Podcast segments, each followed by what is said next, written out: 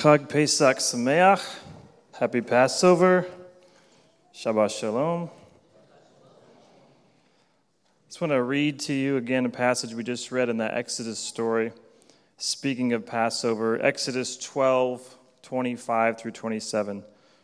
When you come into the land which Adonai will give you as he has promised, you are to keep this ceremony. Now when it happens that your children ask you, what does this ceremony mean to you? You are to say, it is the sacrifice of Adonai's Passover, which is Pesach in Hebrew.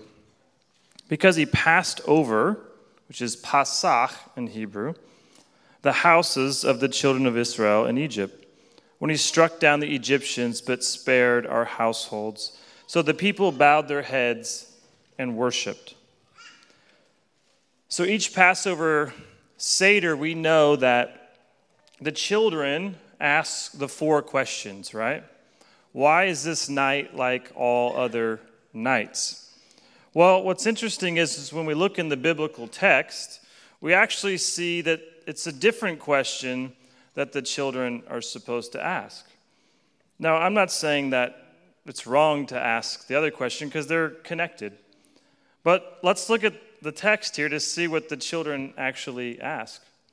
It says, what does this ceremony mean to you? It's a good question, isn't it? In English, the word ceremony can also be translated as, and often is in the Bible, service or observance or rite. But amazingly, when you look in Hebrew, the word that's translated ceremony is the word avodah. Now, avodah is the Hebrew word for worship. So you could understand this question as, what does this worship mean to you? But avodah also means work worship. It has it's the fullness of meaning in avodah. And so anybody who's actually prepared for Passover can tell you that there's some work preparation for the Seder. Can I get an amen? Amen. So it's it's amazing because you're actually seeing in this necessary preparation, you're seeing that all the work in the preparation for Passover is actually worship. Now,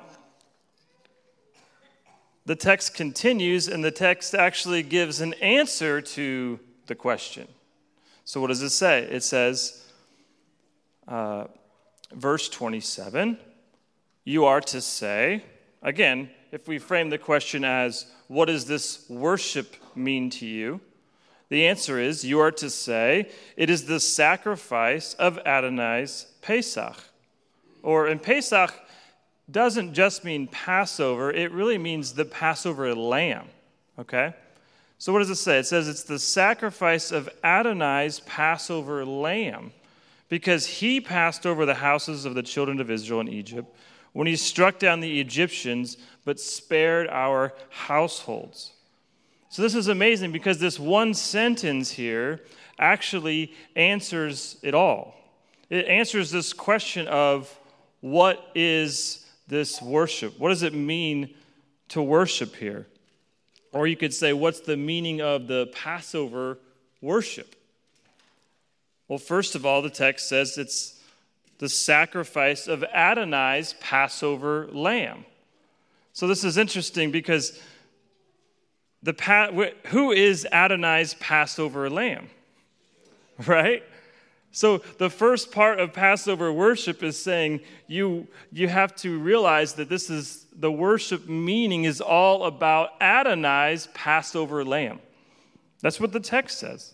So it's hinting, of course, to the passage we just read in John, behold, the, the blood or the, the Passover lamb who takes away the sins of the world, right? So we have this, this hint, if you will, or this allusion to the first coming and suffering of Yeshua. And then secondly, the passage goes on and it says, he struck down the Egyptians, but passed over, Pasach, the houses of Israel. So what do we see? We see judgment and we see mercy here.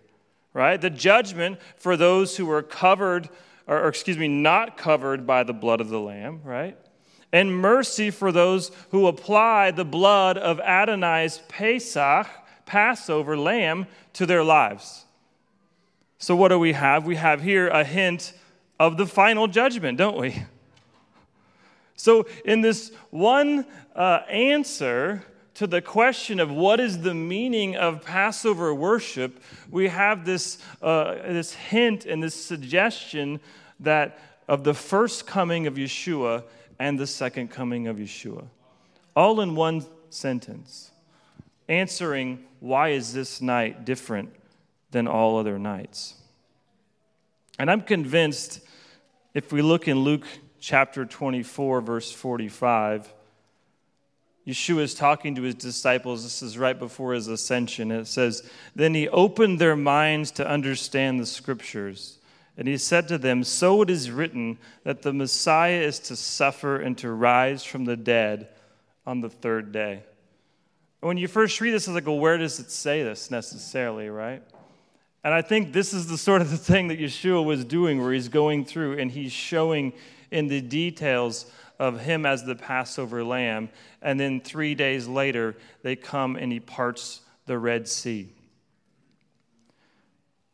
Then lastly, Exodus twelve twenty-seven, it continues after this question and answer, and it says, "So the people bowed their heads and worshiped."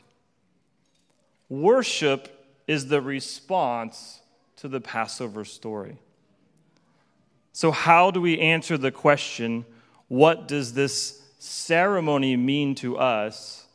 May Yeshua be the meaning of our worship, and may worship be our response to the Passover story.